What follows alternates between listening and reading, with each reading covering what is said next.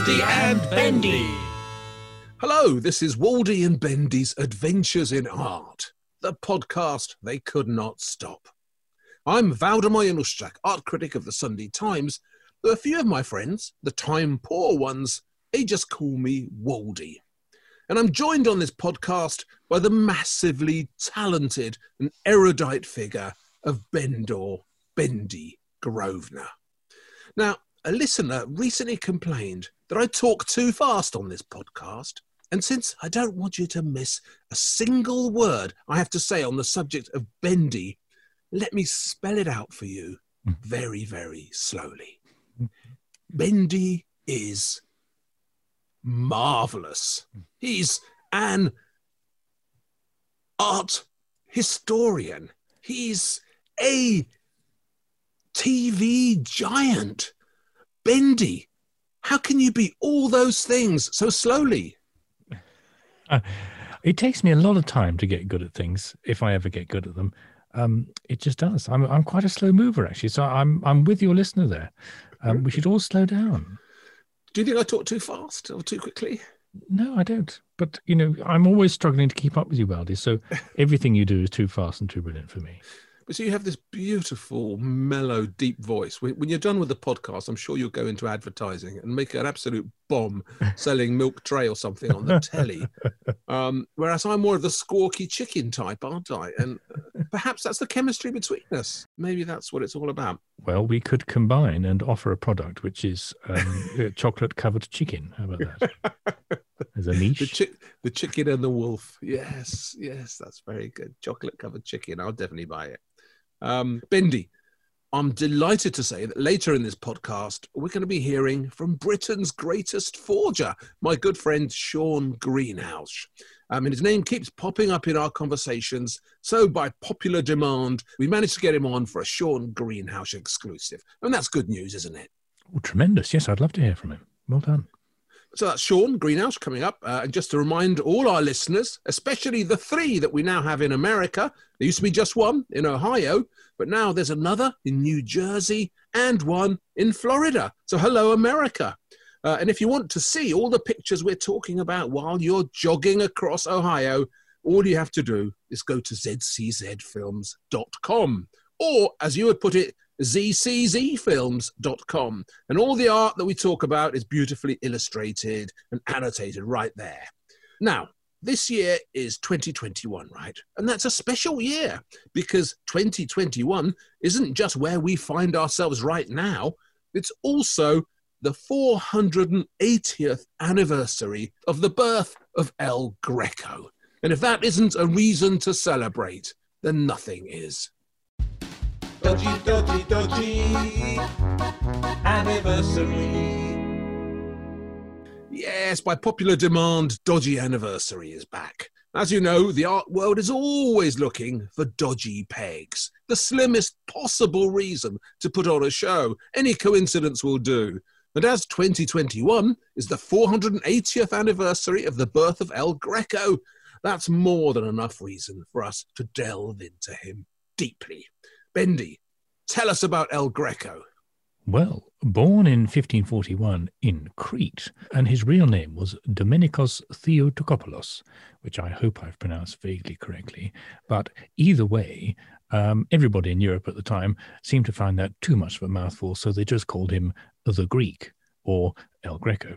And uh, Crete at the time was um, part of the Venetian Empire, so he ended up learning to paint in Venice, and lo and behold, lucked out as a pupil of Titian.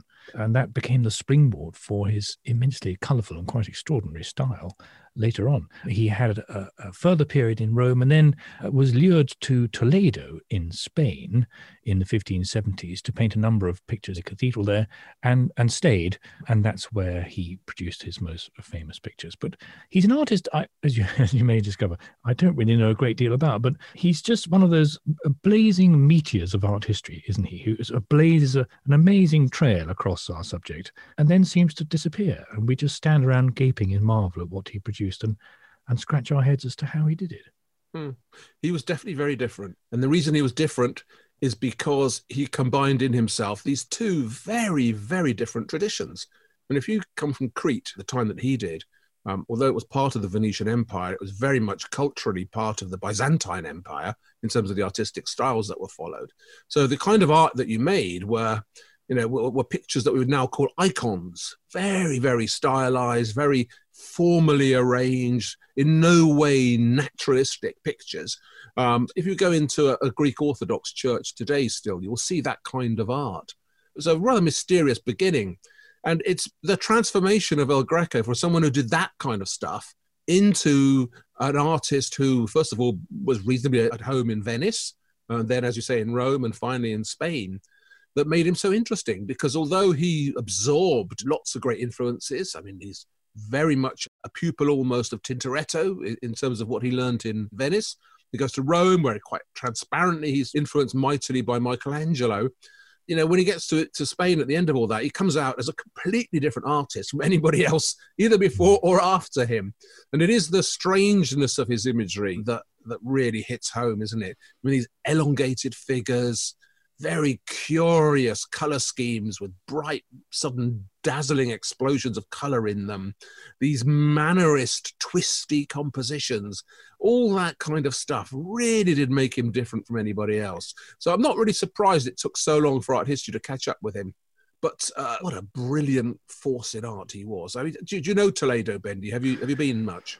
Um, do you know it's another place on my list, Waldy, where we have to go because I I've never been, but I, am looking at a reproduction now of one of his famous pictures from the cathedral there, which I, I think actually was his first commission there, um, the disrobing of Christ. Oh, have you seen this in the flesh? Oh yes, I've oh, seen it. I'm afraid to say I've not only ever seen it, I filmed it. Uh, I've been to Toledo on the El Greco trail a few times. Yes, um, I, I'm an El Greco disciple, and that picture, the disrobing of Christ in the, um, it's in the chancel, isn't it, in the cathedral? What a fantastic picture! Yeah. We'll put a photograph of it up on zczfilms.com, and uh, just a quick description of it for the joggers. Christ is in the middle wearing this uh, huge, bright, vivid red cloak, and he's surrounded by this great swirl of, of action and hustle and bustle. At his left are the three Marys who are looking a little sad, and they're looking over at another person who is making the cross that Christ is about to be crucified on.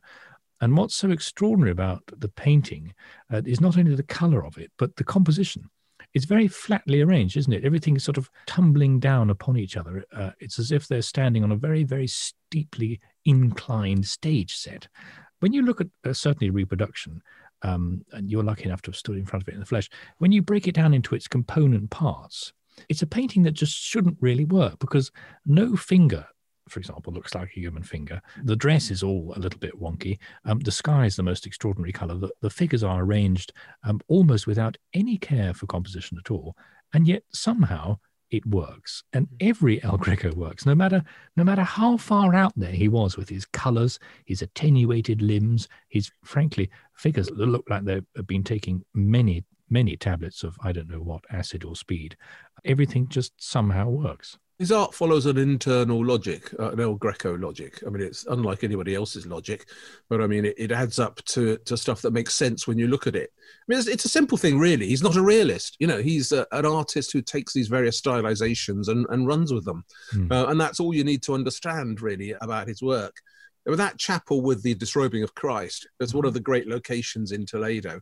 But, you know, the thing about Toledo, right? I mean, you know, there's a great landscape that he did of the city as well which I think hangs now in the Metropolitan Museum in New York. And it's a view from a hill outside Toledo looking into Toledo. So if you're on this hill, and there's actually a really lovely parador there, do you know the paradors, these posh Spanish hotels you can stay in? Um, I've stayed in the one in Toledo, and it looks across exactly the view that El Greco painted in his famous picture of Toledo. And it's a higgledy-piggledy town. It kind of grows up on this rock from the river in, in a cubistic fashion. I mean, it looks like it's been put together out of, out of strange cubic shapes. Mm. And it's as if the atmosphere of the place got into his art, because his art seems to grow like that as well, in a rather topsy turvy way upwards. You know, he was a massive influence later on Cubism through Picasso. Because of this sense of these shapes and cubes and planes clashing and mounting and creating their own reality in the picture. Uh, and Picasso was one of the first admirers of his work in the 20th century. And that's what people learnt from him that you don't need to construct a picture on some kind of other classical grounds, it can have its own logic. Mm. And they're just so damn exciting, you know, this art of his. I've got, a, I've got a story. When you finish your story now, I'm going to finish, tell you my story about me when I was a kid at El Greco.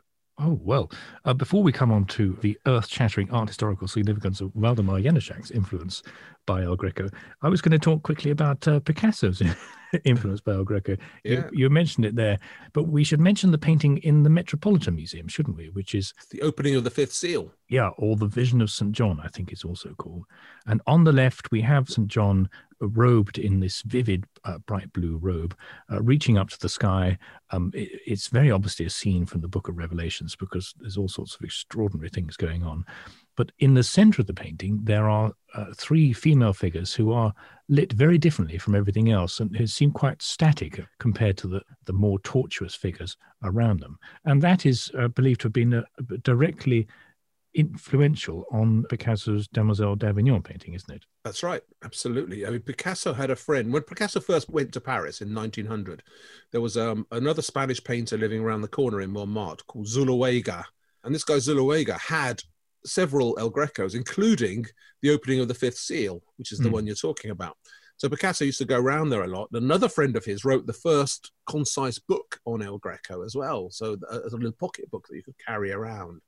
And the thing to remember is that El Greco had been written out of the canon for three or four hundred years. You know, since his death, he had been completely ignored. And It wasn't till the end of the 19th century that people started to get interested in him again. Yeah. And particularly at the beginning of the 20th century, through Picasso and the Spanish modernists, they really developed a taste for him. And there's no question at all that the El Greco um, of the opening of the Fifth Seal, the one you're talking about, which is in the Metropolitan in New York, was a picture that is at the heart of Demoiselle d'Avignon. That same sense of figures melting into the background, of the cubes of the figures becoming the cubes of the space they're standing in, the females with their arms up and all that. Even the shape of it, which is interesting because it's a square painting, right? The El Greco and the Demoiselle d'Avignon is, pretty much square. But originally, uh, the El Greco was altarpiece shaped. So it was much taller, a much taller rectangle, but they cut the top off at some point. Uh, and it does give it a different feel. And it's the feel that I think you get very much in, in the Picasso. There's just this sense of a of an agitated cubistic space across which everything happens. Very But exciting. Well, I can't think of another example in art history, uh, certainly Western art history, of where there is that uh, extraordinary gap between an artist dying and then suddenly them influencing a whole school later on. If we think, for example, of Titian, for whom El Greco uh, worked in Venice, you know, Titian comes along and sets the stamp for portraiture and much of art in Western Europe for 500 years, doesn't he? And, and everybody follows his style. And then El Greco, popular in his day, dies, and then, as you say, absolutely nothing for almost three centuries, and then uh, contributes to this another revolution in, in art history. And that I can't think of another example like that. Well, it was certainly powerful. Let's see, I don't know. I'm trying to think of another one. I'm sure there are other people that were forgotten that way. I mean, you know, Rembrandt was forgotten, Vermeer was forgotten. It's almost standard uh, in art history that unless you are Titian, um, you know, or Raphael, you get forgotten. We had to move into an era when art wasn't about realism. That that's the thing, isn't it? It's it's that's the big switch. When art stopped being about trying to paint the visible world as clearly as possible. Right. In other words, you know, the camera came along and started doing that job perfectly well for it. Yeah. When art became other things, expressionist, uh, when it became abstracted, you know, that's when you uh, had the space opening up to enjoy El Greco and to Yeah. admire him, and indeed to recognize his brilliance. So, because of course he wasn't just an influence on the Cubists. I mean, the German expressionists as well, painters like Franz Marc and August Macke, all these artists for whom the picture was a flat surface on which undulations and cubes and interfacings and interlockings could happen. Yeah. You know, they had this example from from El Greco. Um, can I tell you my story? Go on. It's vaguely relevant, right? um, I went on a holiday with this wonderful lady who's now my wife. Right, We're early in our relationship, we went on holiday to the Greek islands, and I was working at the Guardian at the time. I was the art critic of the Guardian, and we got to Athens, and I just remembered reading somewhere or other on one of those, you know, those foreign newspapers you get, where um, the Guardian used to have this thing called the Guardian Weekly, where it would it would have all the week's news in one little edition on. Yeah, you buy it in the airport for three quid or something. Yeah, well, so I got one of those, and I read somewhere that this new El Greco had been found, the earliest known El Greco from his Cretan period, from the very beginning, on a Greek island, and that it had been found in the church there. And I thought, great, um, Uh, oh, let's go and see it. Trouble is, I couldn't remember the name of the island. All I remembered was that it began with S and ended with S, right? so I said to my wife, I said, no, let's go and find this El Greco in this church on the island. We should be able to find it really easy. It begins with S, ends with S. then we went to six different islands. You know, do you know how many islands there are beginning with S and ending with S? Thousands. The Greek islands. There's Samos, Skiros, Spetsis, Skiathos, Sifnos, Sikinos, we did six of these places. Eventually, ended up on Syros, which is the one, the right one. Yeah. We got to Syros, asked around. El Greco, never heard of him. Got to the church, and, and then there it was, the Dormition of the Virgin, wow. from El Greco's early Cretan period. You know, when he was painting still as a Byzantine icon painter, and it was really thrilling. It's a tiny little picture, but it it did give you this really strong sense that the transformation that he embarked upon and that he worked must have been so massive to go from that to what you see in Toledo or what you see at the Metropolitan Museum in New York. Huge step. Oh, fantastic. And, and after that, your future wife thought, well, if I can manage following around uh, various Greek islands, I can manage a whole lifetime. I don't have an El Greco story like that, I'm afraid. Um, I met my wife on the trail of a portrait by Allan Ramsay, but it didn't involve Greek islands. It involved lots of um, rainy Scottish lochs. Oh, they're good too. You can't beat us a rainy Scottish lock, I think. but El Greco, absolutely wonderful painter. To the best of my knowledge, there's been no Hollywood biopic made about him. So um, that's good news as well. We don't have to be tortured by any of that. He's a marvelous painter. We're a bit short of great El Grecos in Britain now, aren't we? I mean, there are a couple of things at the National Gallery, but they're they're not really the ones that get your heart pumping to get your heart pumping, you've got to go to Toledo, Bendy. I suppose so. And he was also uh, quite reliant on his workshop. And you get a lot of second and third rate El Grecos, don't you? So you do. Um, you do. But yeah, of course, in Toledo as well. The other thing about him was that he was very multi talented. He was a bit of a Bendor Grosvenor. There wasn't much he couldn't do. You know, he did sculpture, he did architecture, um, as well as the painting. And there's a couple of um, altarpieces in in Toledo where he designed the church. Um, he designed the reredos, as well as painting the pictures. You know, really broad mind. Mm. And there's a whole load of missing um, writings. He was an author, a philosopher, an author, but um, unfortunately they have not survived. Yeah, uh, there's a lot of work still to be done on him. Well, we haven't done him justice because you can't, but we've tried hard, Bendy, and that's the, the most a, a, person can do is to try hard. There we go, Bendy. At least we're agreed that El Greco is one of the true greats. Um, very exciting artist.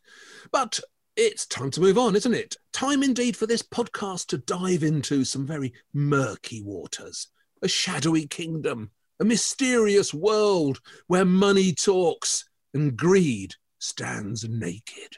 And no, I'm not thinking about the Antiques Roadshow, Bendy. I'm thinking about the world of forgery. The interview. That's right, we've got a special guest on the podcast, the world famous forger, Shaun Greenhalgh. He's been called Britain's greatest ever forger, uh, by me as it happens. Hmm. Uh, and in terms of both quantity and range, he's certainly up there. These days, having spent four years in prison paying for his crimes and definitely earning his redemption, he makes things under his own name. And indeed, he's got some stuff coming up soon in an auction in his hometown of Bolton which is where he still lives and where I spoke to him about his checkered past. Shaun, the thing people like about you, and I like about you very much, is that you have such a sort of unexpected background. I mean, you grew up in Bolton, you went to a local comprehensive, you learn most of the stuff by yourself. It's not what people would normally imagine to be a forger's background, is it? No, not really. I think most forgers usually have like a background in fine art training or restoring or something of that nature. But I've had nothing like that. I just, I've just had a passion for art since I was a little boy. So how did you get into it? Oh, well, I think my first memory of the, the magic of drawing was my dad. He'd sit me on his knee when I was very small. Only three or four. I can, it's only a faint memory, but he'd like sit me on his knee and put a pencil in my hand and he would hold my hand. My dad had a wonderful drawing hand, by the way, really, really good. I was actually holding the pencil, but he was doing the drawing. And like, and, and I'm a bird or an animal or something would appear, and it looked so real. And it was just like magic. I thought, wow, where's this come from? And I started practicing by myself, loads and loads of drawings. And it just started from there. And then modelling with plasticine, and then with clay, then my fascination with ceramics. My mum and dad bought me a little kiln when I was a boy, about 11 years old. It's a small one, a one cubic foot one. And I'm off with making ceramics and all that stuff. It's just, it's just like something inside of me. I can't really explain it, but it's just like a, a burning desire, really. Hmm. What was the first thing you actually sold, though? I can see why you might have started making things, but when did you start selling them? Uh, well, when I got my pottery kiln, I used to do bottle digging. It was like a popular thing back in the 70s, Victorian tips for bottles and pot lids and stuff. And anyway, I found this pot lid, sold it, and I thought I could make them. And it's much easier than digging. It's, it's quite dangerous on the cinder tip. So I made some of these pots. I had a, quite a few disasters initially, but I persevered, made a few, took one in, and he didn't bat an eyelid and just gave me five pounds for it, which was a load of money to me back then. I thought, wow, I can, I can actually make things and sell them. I didn't tell him I'd made it, and he didn't ask. So I just sold it them and then did a few in other designs, not every week, just occasionally, and then took them in. And I had no trouble in selling them, and that's kind of how it went on. So I think the pot lids were really my first proper good sales. So, so who did you sell them to? Was somebody just uh, selling stuff in an antique shop or what? Sometimes a little antique shops. There were quite a lot of them around Bolton then. There's not so many now. They're mostly charity shops now. But uh, there was a flea market at the last drop every Sunday afternoon. There, there were people there, who, dealers who bought what we'd phone would take. They knew us all. We'd stick stuff in regularly, and I kind of just slipped these pot lids in under the radar with the rest of the stuff. You must have been rolling in money then for a young lad of, of 11 or 12. I, I was. I, I, was quite affluent. A flashy 10 speed racing bike and fancy clothes and all, all, sorts of things. Yeah, I, I, wasn't short of money when I was when I was a, a teenager anyway. So your first things were these pot lids. What, what did you then go on to do? Because you've done pretty much everything, haven't you? Yeah, another good a good line. I, I got into painting bird pictures. Well, not really good, but in the style of Archibald Thorburn. I, I only I signed those in my own name. I sold them to a dealer in Manchester. In he was in King Street. He's he's long gone now, but I used to sign them in my own name. But uh, later on, I found out that he was he asked me to sign them right out in the margin. And I was pretty naive then. I didn't know why. He would trim them off and sign in A. Thorburn. I, I saw one at the game for the Cheshire Game for one years ago. And I could tell it was definitely mine. It was a water club after Thorburn and it signed in the con A. Thorburn. I think it was 1914, I think. Because I always put a little something in that I can tell it's mine. Mm. And it was definitely one of mine. And the provenance, it had a spectacular provenance gone through these London dealers from the artist in 1914, sold to this, well, I'll not say which dealer in, on Bond Street, but it was a, a Bond Street dealer and all of its provenance up, up to date, up to like the 1980s. Hmm. That was none of my doing. I didn't do any of that. But these, these are the kind of things that, like, with the provenance that I saw on it, these are the kind of things that, like, led the way for me, I, sh- I should say. Yeah, there was a Thorburn on the Antiques Roadshow the other day, and I, and I, I remember looking at it thinking, oh, I wonder if that's one of Shaun's. I mean, there's a lot of them out there. You you produced a load, didn't you? I, I, I did loads, but like I said, I never ever signed one of them a Thorburn. I just signed my own name, but they were as close to Thorburn as I could get. So I, I don't know how far they'd fool people today. So the art world that you're talking about here, the, the, the, people that are buying stuff from you, passing it off as other things, um, mm. were they exceptional? These crooked dealers, or were they all like that, or what? Uh, well, all the ones I met, they, they are honest. I'm not knocking art dealers. A lot of them are very knowledgeable, and they're, they're difficult people to get past. Sometimes more difficult than the auctioneers because they put in their own money on the line, obviously.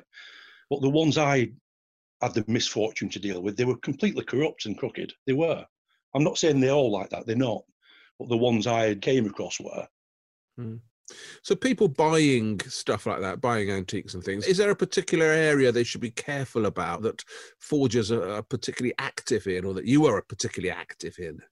Yeah, well, I, I think works on paper, drawings and the like. I, I think uh, that, that is a minefield. Oil paint is like the stock in trade that most people think like an, an old wizened art forger with a big white beard and a shock of white hair painting at his easel, like an old master that is actually the hardest and most complex branch of art forgery completely is. It's very difficult and it's a long lead time. When you've painted it, you've got to age treat it for four or five years. You can't just bung them in. With, with the state that people who look at them today, the knowledge today and the scientific instruments they have to look at them, it's very, very difficult. paint. So I've kind of swerved away. I've done a bit of it, but I've kind of swerved away from that more as I got older because, like with ceramics, you can make a pot one day and sell it the next day. Just a little bit of coloration on the foot ring, and it's done. The a 500 year old pot looks as if it was made yesterday. So ceramics are the easiest to forge and sell like quickly. So ceramics are a minefield. Works on paper, it's the same thing. Mm. So these days you're pretty safe with oil paintings. Not completely, obviously, but I think it's like the safest branch. Ceramics I know about from personal experience because um, when I first encountered you, Shaun, um, it was with a ceramic. It was a clay model of a, of a Gauguin sculpture Oh. that had turned up at the Van Gogh Museum in Amsterdam. And I'm on the telly telling everybody how wonderful it is. And only later did I find out that you, you made it, you bugger. I know. I think that was 93 or 94 I made that. I can't exactly remember. That kind of came out as an accident. I just, I'd seen Gauguin's ceramics and seen his clay. Obviously, he kind of put it together himself. It wasn't a, a bog standard you can buy from the suppliers. So I kind of looked at it and thought, what would he put into it? So I put the stuff into it, fired it at a few, made some tiles and fired it at different temperatures and for different durations. Sometimes it bloated and cindered, and other times it was too. And this time it came out. I opened the kiln. As soon as I saw it, I thought that's spot on. So I cast around for something. I'd seen this little sketch of a form, something missing, which was my usual line into something. If it was something location unknown, it would usually say in there, but that always kind of fired me up. And I had a go at it, but I didn't make it perfectly right. I made it actually in three parts and glued it together. And they didn't even, they never spotted it. From a distance, it looks right, like you saw it in the case.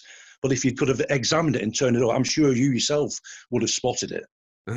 So hang on. So you're telling me that this this sculpture, which fooled well, it fooled the Van Gogh Museum, it fooled the people putting on the Van Gogh show, and it must have fooled the owners at the time, which was the Chicago Art Institute, the world famous Chicago Art Institute. You're telling me that actually I didn't know it had ended up there. I think they sold it to them for 100,000. I think I got about 18,000 at Sotheby's for it. and you'd glued it all together, and they hadn't noticed. Yeah, I, I went to the sale actually. I went in and it hadn't calmed down. The guy came up to the rostrum with a brown slop on, holding this thing, and the, the auctioneer was like, blah, blah, blah, we'll start at 10, bang, bang, bang, bang, sold. And it had gone 80. I like looked around in shock. They, they just sold it, and most people were still talking in groups. They hadn't even sat down to begin the auction, and it just went like that. 18. I thought I was expecting a big number for it, for Gauguin uh, especially, and it, had passed everything. The Wildenstein Institute had authenticated it, so I thought this could be a, a big earner. And 18,000 quid first item in the sale, gone in five seconds. so I don't know what that was about. See, talking to you, t- two things stand out for me. One is how dubious the art world is and how much goes on in there that, that basically we Hmm. have no idea about. We want art world to be angelic and pure and innocent, but it certainly isn't. But the second thing is how much of what is interesting in art is is about the making of it. You know that it isn't the name on it; it's actually how the damn thing was done. That's and that seems to be what really interests you as well, Shaun. It does, yeah. I, I've never really been in it for the money fully. The money's been fine. It's enabled me to travel and do things, but I've not really been in it for the money. Not at all.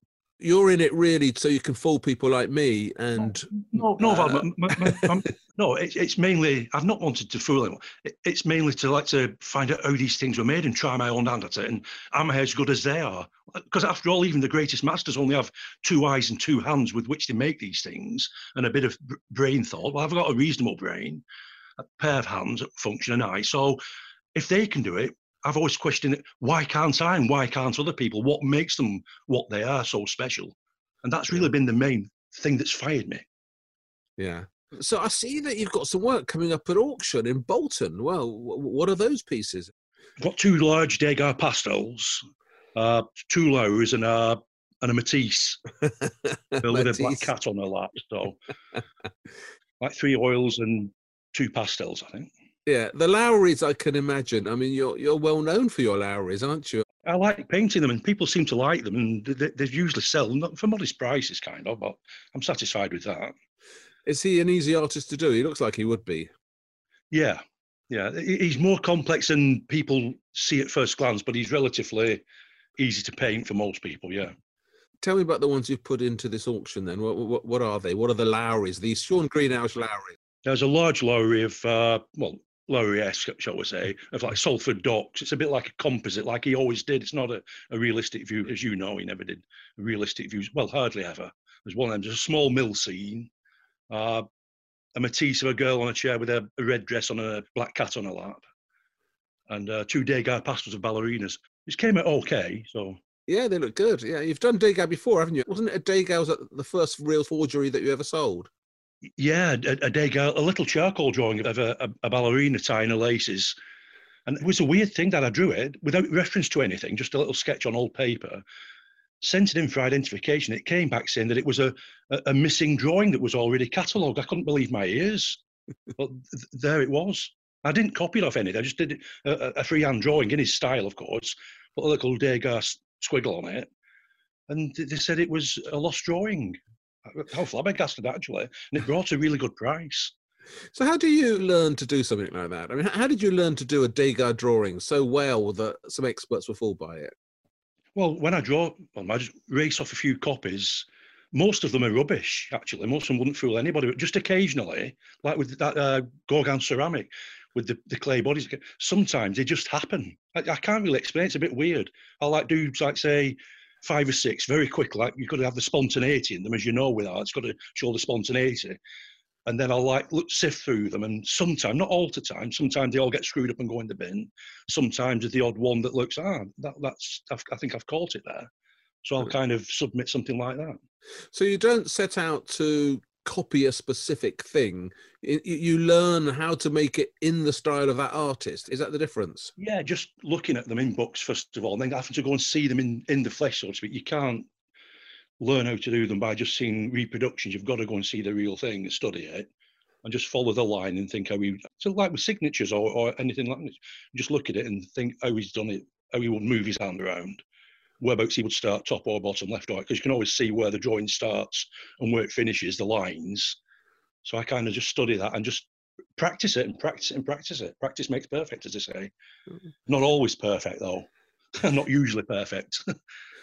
Well, it's always a, a pleasure to talk to you, Shaun. The lesson for me is always be, be really careful when you, when you're out there in the art world to, to see what you pick up. oh yeah, it is a minefield. Yeah, but now you see you're you're selling your, your stuff as Shaun Greenhalgh, and so these Shaun Greenhalgh Lowrys that are coming up at the Bolton auction. I mean, who wouldn't want one? I might bid for one myself. What a hmm. fantastic thing to have, a Shaun Greenhalgh Lowry. Oh, thanks, Waldemar. Take care, Shaun. Lovely to talk to you. Okay, bye bye then. Bye bye. Oh, what a lovely man. Um, Bendy, isn't he lovely, Shaun? I mean, I love hearing from him. That Bolton accent somehow gives everything he does a kind of piquancy, doesn't it? I know what you mean about the Bolton accent. It's really lovely to listen to. And I feel very sympathetic to Shaun. I feel like I've got to know him vicariously through you over these last uh, few months. And of course, I, I've got his biography. And the more I hear about him, the more I learn of him, do you know, I feel more and more sympathy for him. Um, I was reminding myself about the circumstances of his trial and his prison sentence. He got four years which is- isn't it? which is quite a lot because I was looking at the the penalties, or if we can call them that, of of other uh, well-known British forgers, and it seems that Shaun really got the rum end of the deal. So um, there's there's John Myatt, who was a well-known and very successful forger for a while, and is now on uh, Sky Arts as a TV presenter. I think he only served four months. Um, Tom Keating. Another famous one, he kind of got off entirely. And Eric Hebborn, perhaps the most sort of financially successful of the lot, where he was never even arrested, despite confessing in a book. Yeah. So I, I wonder that if if Shaun, you know, had studied at the um, Royal the Academy schools, yeah, or the Courtauld, and sounded a bit more like me, I wondered if he would have been Well- dealt with so harshly. Well, he wouldn't have been. That's that's the simple truth of it. I mean, there's no question about that. You know, the fact that Keating was a friend of Anthony Blunt's, you know, and, and knew that world. I mean, it, there is a class factor involved in it. I mean, the charm of Shaun is that he doesn't seem to be the kind of person who could possibly have learnt the skills and the, the techniques that he did learn coming from where he came from, you know, Bolton Comprehensive, Dark Satanic Males. But that's also what made him the perfect scapegoat, really. I mean, he was stitched up. There's no question about it in my mind. He's incredibly loyal and hardcore about not naming people, not naming the bad guys in his life. He's never told me exactly who it was who ripped him off and all these art dealers who, who set him up to it. But they were there, you know, they were there. And, and a lot of people got off scot free, got Hmm. off with nothing. And, Mm. and he was made to pay for it because he was the oik from the north. Yeah. And it tells you a lot about British society, I think, what happened to Shaun. I suppose we should now celebrate the fact that he's gone straight, to use that terrible term, and he's he's putting his skills to a slightly more conventional use. Uh, there's no doubt about it. He is exceptionally talented at what he does. My only wonder is if he was allowed, given a huge canvas, and said, "Paint a Shaun Greenhalgh." I wonder what he would come up with. Well, I, unfortunately, I do know the answer to that, and it's it is something not very good. I'm afraid he did have a go as as, as Shaun Greenhalgh painting Shaun Greenhalgh, and and I, I, think he'll now be the first to admit his skills are in manufacturing. You know, right. his skills are in his hands. He can adopt any technique. He can master any method. He can pretty much do anything but his imagination is of a different order. I mean, how can I put it nicely? He did make some rather terrible. When I first got to know him, we, we used to talk quite a lot about conceptual art, and he did he did produce a series of works about how much money was going around the art world as a kind of revenge for him. There were like collages using pound notes and pictures of bankers and things, and they, I'm unfortunately, they were dreadful. Uh, nobody liked them, not even me. Uh, but as soon as he starts doing a Lowry, you see, I mean, his fake Lowrys, which they're not fakes anymore, they're Lowry style paintings by Shaun Greenhalgh, but they're wonderful. They are the best thing you can get if you can't afford a Lowry. And, and uh, you know, just some people are like that. He, he lacked a certain imaginative direction, but he had so much talent and has so much talent in his fingers. And that's a theme common amongst the, the great fakers throughout art history, isn't it, really? With the exception of Michelangelo. But you know what I'd really like to see before we wrap up on Shaun, and, and perhaps we should start a crowdfunder for this, uh, fellow listeners of the Waldy and Bendy podcast. I would like to see Shaun Greenhalgh's portrait of you and it can be in sculpture form. It can be. It can look like one of his uh, slightly overinflated Amarna princesses. But I would like to see it one day because I think it'll be a, a thing of beauty. He'll do a pot, probably a big round pot with glasses on it. Listen, Bendy, we better move on. But I know this was something. Listen, you, you got in touch with me this week, moaning about the National Gallery. There's something happening at the National Gallery, and I promised you we'd, we'd deal with it on this podcast because this is the vehicle for all the best moans. Tell us what you're complaining about. Oh, well, uh, no, I hesitate to subject anyone to my complaints, really. No, I just thought it would be interesting to discuss because it was a week of, of contrasting fortunes in the museum world in Britain. Uh, the National Gallery announcing a, a 30 million pound sort of facelift for its uh, its entrance areas. Uh, that is the front door and, and you know, the, the, way people get in. And then there's been these terrible other stories of regional museums. Uh, there was an example in Birkenhead, wasn't there? Where the local art gallery that's been going for you know over a century is threatened with closure because the council needs to say we're talking paltry sums. I think it's just two hundred thousand pounds a year needed to keep it open. Um, and it just, it just felt to me like, and this is a theme we've discussed on the podcast a few times before, that this terrible disparity in our country between London, and parts of the southeast that get seem to get all the money have no problems getting money for their great infrastructure projects when it comes to art museums and the regions which hardly get even the scraps. And and we mm. you and i need to agitate to change this. Mm. i know what you mean. To be honest i thought you were going to go about it a different way. I totally agree with what you just said 100% agree with you. But what gets me really is i'm just so fed up of museums closing in order to rebuild themselves you know, the National Portrait Gallery is closed at the moment for what, three years, is it? Mm. Um, you know, Tate Modern, that whole slab of it was closed for all that time while they rebuilt their new wing.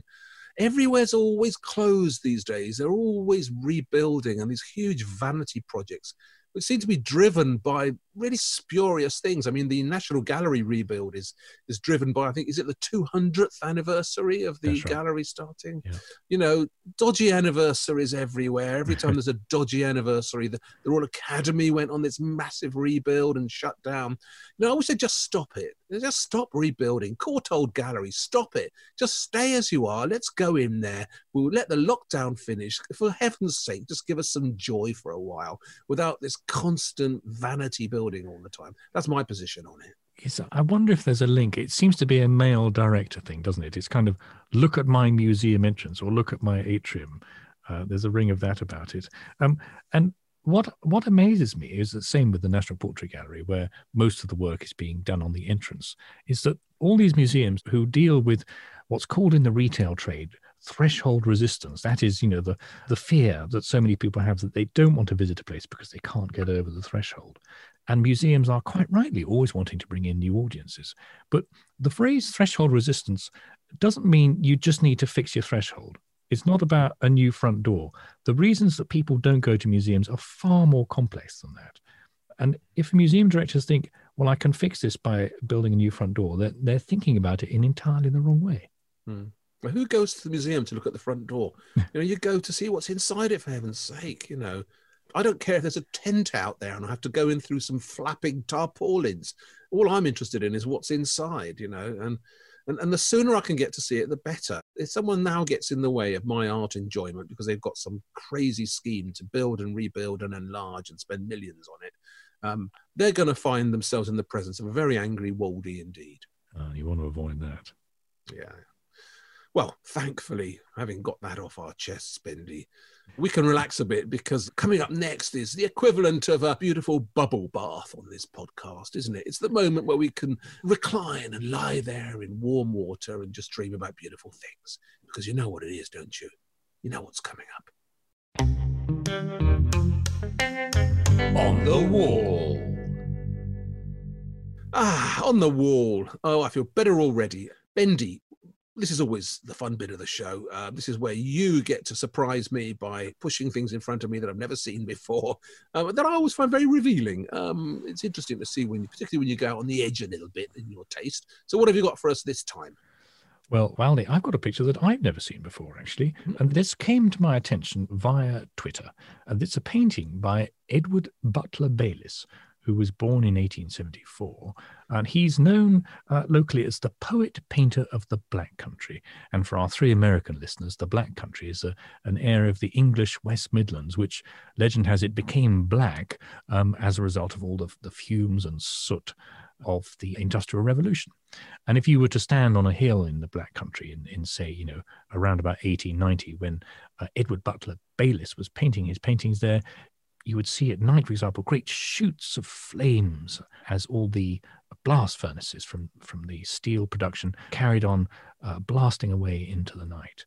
And Edward Butler Bayliss, who was largely self taught, made a career painting scenes like this. And one that I've chosen is from an online exhibition which has been put on by Wolverhampton Art Gallery. And it's a really lovely online show. I recommend people go and click on it because all the pictures are there in high definition and you can zoom in and and see what Edward Butler Bayliss was all about. The one I've chosen depicts a scene of people coming out of, I think, a steelworks and they're doing what's called uh, tipping the slag, and that is taking away all the the red hot you know waste product from the steel furnace and they uh, tip it down the side of a bank. And you can see this the picture is divided in half. You've got a slag heap um, in the foreground and above it this very dramatic smoke filled sky with the blast furnace on the left.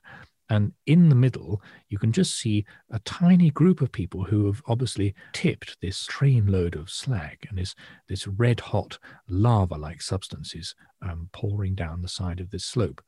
And that was that was like all these activities in the Industrial Revolution. It was a very dangerous activity, and yet Butler Bayliss has managed to create a, a certain scene of of drama and beauty his paintings were a world away from this sort of slightly uh, romanticized depiction of the Industrial Revolution um, in the hands of artists like other local artists like um, Joseph Wright of Derby. This is the real deal, these scenes. Um, and I thought that in our current lockdown state, when um, people like you and I, uh, me in particular, are always prone to complaining about life. Well, we should just remember that back in the 19th century, if you were working in the Industrial Revolution in places like the Black Country, well, life was a very great deal tougher even than the toughest days we've had during the lockdown. Mm. It is grim. I'll give it that. It's very, very grim. It's all smoke. It's all chimneys and this fiery stuff pouring out into the road from the slag heaps. The word for it is hellish, isn't it? I mean, it looks like hell, um, down to the molten lava of the slags or whatever it is. And yet there is this weird, dark, horrible beauty to it, isn't there? I mean, that's I suppose that's why they called him the poet of the Black Country, um, because it doesn't go all the way out really to condemn this site. It finds a certain mysterious, I think, romance in it. I mean, fog is always mysterious, isn't it? You can't whether it's created by chimneys or, or by nature. There's there's something about it that always gives mystery to a picture. So I guess he exploits that. And I don't know his work at all. Um, I do know bits and pieces of the work of other artists who tried to make the Industrial Revolution look romantic. There's a great painting by De Loutherbourg, you know, De Loutherbourg, the big Yeah. panorama man who did these scenes of, of uh, filled with a kind of biblical energy. I mean, he did views of the Black Country. There's famous one, isn't there, somewhere in Shropshire. He did um, the big factory chimney, which very similar to this, you know, big chimney, smoke belching out, fire burning, and it all feels very, very hellish. Isn't it interesting that you should have encountered this on an internet site put out by Wolverhampton Art Gallery? And that's one of the few good things that's been happening, isn't it, during the lockdown? All the art galleries have, I think, upped their game when it comes to the internet. And there's plenty of interesting things to be found out there if you uh, put your nose down and search. Hmm. Yeah. And do you know, I've never been to Wolverhampton Art Gallery, and when this is over, I shall go. But you'll have fun, I'm sure. Do you know what? I don't think I've been either. That is me spending most of this podcast. I'm always able to trump you because I've done so much stuff going to places, but I don't think I've been to Wolverhampton Art Gallery. I can say one line in Wolverhampton. Um, you've done it now. That's a friend of mine taught me how to, how to say you've done it now in a black country accent. Embarrassingly, that is that's the end of that conversation. uh, let's move on from that. It's a very interesting picture. Yes, um, Edwin Butler Bayliss is, is an artist I didn't know as well, and I will look out for in the future. My picture, right? Have you got it in front of you, Bendy? Yes, I can see it now. Here's my question: When was it done? Um, 1972, 1972. Why do you say that? because it looks like the sort of thing you'd find um, in a seaside art gallery in 1972. Right. Do you know when it was done? No. About 1862. All right. So, a hundred years at least before what you said. It's a watercolor by an artist called Georgiana Houghton, who I think can make a very, very solid claim to be the first ever properly abstract artist. And I came across her in a show at the Courtauld Galleries a few years ago. Um, she, they suddenly unveiled her. And frankly, it was just staggering. I mean, to think that at the same time as the Impressionists hadn't even happened yet, basically, you know, Van Gogh was still living in the Borinage. This woman was painting these really far out abstract pictures. And what you see here is kind of swirls and bits of blobs of color and they're all rather cosmic. I suppose it could pass for something like um, energy currents or, or a view of the galaxy without anything legible in it. Amazing drawings. And they've been completely ignored, completely uh, missing from any art historical reference until very recently. And um, what they are is spiritualist drawings. So this woman, Georgiana Houghton, would go to seances. And her sister, one of her sisters, she came from a large family, her sister had died quite recently. Um, in an effort to try and speak to her sister, who, who'd been very artistic and did a lot of drawing, she tried to go to seances and communicate with her sister.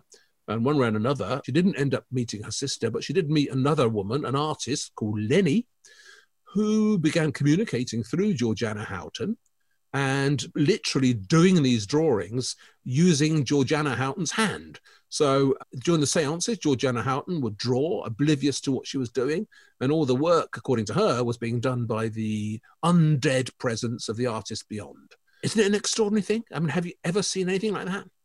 No, I have not. I've I've never heard of this story before. It's fantastic. Have they got cobwebs on them or something? I think what they did was uh, there's a in early seances they used a thing called a planchette, right?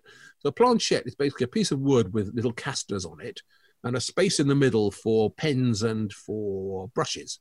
So you wheeled this around. Imagine a sort of roller skate device that you rolled around on the table with tiny casters with a pen in the middle. And then you did these swirling motions with it and it Ah. moved very freely to create these lines and swirls and a bit like a spirograph, is it? That that kid's toy Yeah. you can get, which does something Yeah. similar.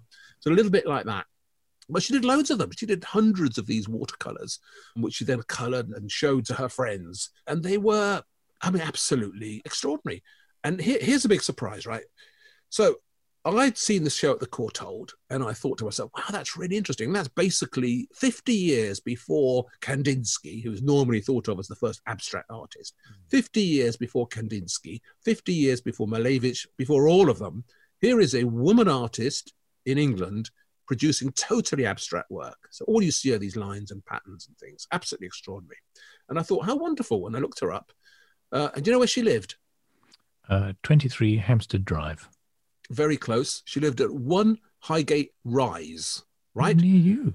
Right. More than near me, in the same place as I live.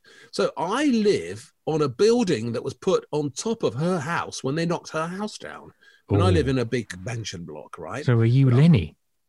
I, I, I am living where Georgiana Houghton painted these pictures. I only found that out by, you know, by coincidence later on. So I was immensely spooked. Wow. Opposite, see, opposite where I live, there's a church, St. Anne's Church, Roman Catholic Church, which is where Georgiana Houghton, who was very religious, used to go and worship. So she would just pop across the road to the church and come back and have these seances, all within a Roman Catholic tradition, and do these extraordinary pictures, which have been now scattered about. You know, it doesn't get more spooky than that That's amazing. This wonderful, interesting presence. Um, come to think of it, I think she's driving my hand right now, Bendy. Yeah. Something's twitching at my arm. Clicking Oh, the, the leave button. It's clicking the leave button indeed. then she's forcing some words out of my mouth. Oh, I, I can't stop her saying it. Oh, Bendy. First of all, she wants me to say that we owe this podcast to Taya Osterholt, our producer, who never gets mentioned and who should get mentioned. Um, and she also wants me to say thank you, Bendor Grosvenor, for being on this podcast. Um, and uh, oh, she's forcing me to say uh, uh, bye bye from me. Oh, and before I say cheerio, uh, Lenny and Georgina and Taya and Waldemar, since there's obviously something in this, I've got a picture which I'm really struggling with as to whether Van Dyke painted it or not. I wonder if we could set up a seance and we'll ask him.